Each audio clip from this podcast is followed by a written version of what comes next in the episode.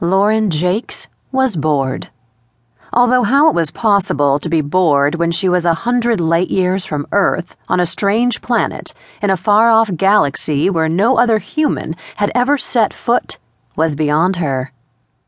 By all rights, she ought to be soaking in the exotic sights and immersing herself in the fascinating alien culture.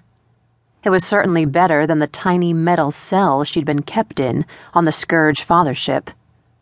The Scourge were a menacing alien race which had come to Earth searching for the one female they believed could mate with their evil overlord, the Allfather.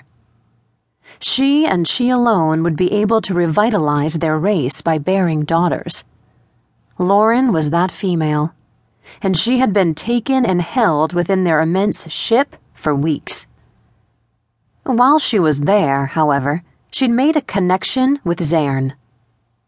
The huge alien with the burning red-on-black eyes was the Allfather's son, but he had severed his ties with both his father and his race in order to free Lauren and take her home.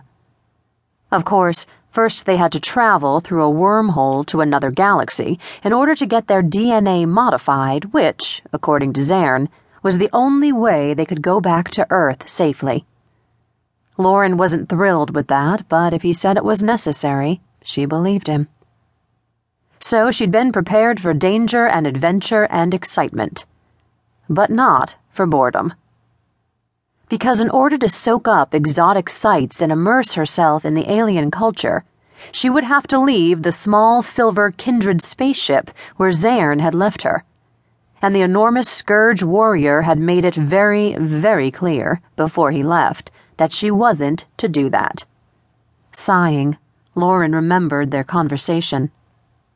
"Under no circumstances should you step foot outside the ship," he told her sternly, as he was about to leave himself.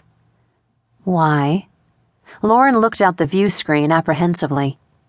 Xairn had landed them in a dark alleyway in a city he'd said was called Oa, but she could catch glimpses of the street beyond, which seemed to be the site of a busy marketplace. "Are the native people dangerous or hostile?" she asked. "Any place is dangerous if you don't know the language and customs," he replied obliquely.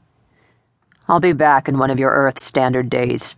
Until then, stay in the ship and speak to no one." "All right," Lauren agreed. After everything they'd been through together on the Fathership and the Scourge home world, she trusted Xairn implicitly to keep her safe. "Still, I know you're going to find the DNA guy," she said, looking up at him. "But I still don't understand why I just can't come with you. Wouldn't that make it easier? Save you a trip? After all, you got me some decent clothes." She nodded down at the voluminous robe that reminded her of the muumuus her elderly neighbor, Mrs. Goldman, liked to wear back on Earth. It wasn't very pretty, and the silver-blue material it was made of was extremely scratchy. But it covered her from neck to ankles, which was all Xairn seemed to care about. After the cloak he'd loaned her had been ruined, Lauren hadn't had a thing to wear but the thin towels she'd found in the small ship's bathroom, a fact that had seemed to bother the large warrior greatly. So much so that the first thing he did when they landed in Oa was to go out and buy her the silver-blue muumuu dress. "It wouldn't be safe for you to come. The splicing quarter is too rough for a female like you," Xairn growled. "What do you mean, a female like me?"